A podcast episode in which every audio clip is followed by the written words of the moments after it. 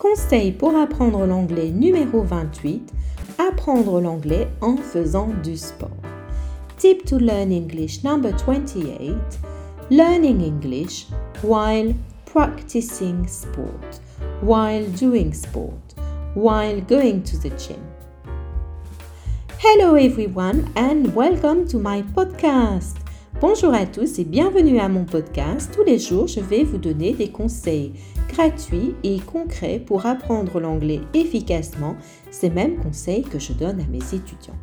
Alors aujourd'hui, je voulais vous parler du sport, sport, et les bienfaits de faire du sport, évidemment associés à l'apprentissage de l'anglais, comme toujours.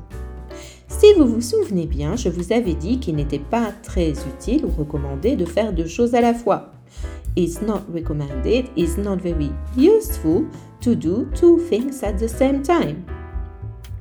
Two things at once, ok?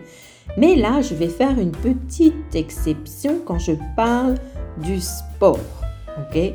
Notwithstanding sport, because this can be the exception.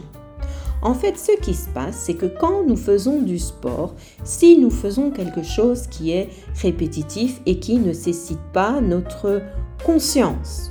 If you do something which is repetitive and you can do it unconsciously, uh, you can do it without being aware of it. It's an automation, it's a routine. Donc ce que vous allez faire, vous allez faire par exemple votre vélo, cycling et euh, vous allez écouter en même temps euh, un podcast de l'apprentissage de l'anglais. Et dans votre tête, parce que sinon vous allez être mal vu si vous répétez devant tout le monde, vous allez donc répéter dans votre tête les différents mots. OK? So what you will do, you're cycling and while you do that, you listen to your podcast and you repeat the word inside your head. Yes? You don't want to uh, repeat it loudly. You don't want to disturb people.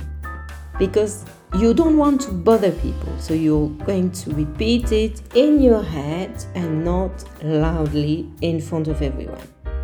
Donc ce que vous faites, vous faites cet exercice et les avantages, c'est que nous avons tous différentes intelligences et certaines personnes ont l'intelligence kinesthésique. L'avantage de l'intelligence kinesthésique, c'est que vous apprenez mieux en bougeant. The kinesthetic intelligence, you learn better when moving your body. Donc vous apprenez mieux en bougeant. Donc l'idée de bouger et d'apprendre en même temps va être plus efficace. So learning and moving at the same time will be more efficient. Pour autant que vous faites une activité qui soit euh, répétitive et qui ne demande pas de la euh, concentration. Vous pouvez par exemple faire du vélo sans penser à autre chose. You can do cycling and you don't need to think about it. Yeah, it can be a routine, it can be an automation. La prochaine fois que vous allez à la salle de sport, next time you go to the gym, try it. Essayez-le et vous m'en donnerez des nouvelles. Donc ça, c'était le conseil numéro 28 pour apprendre l'anglais en faisant du sport. J'espère que cela vous a été utile. Je vous conseille également d'aller voir mon site apprendre l'anglais rapidement.fr où vous pouvez télécharger mon guide complet du débutant, un guide de 50 pages qui a été fait pour vous aider. See you later. Bye bye for now.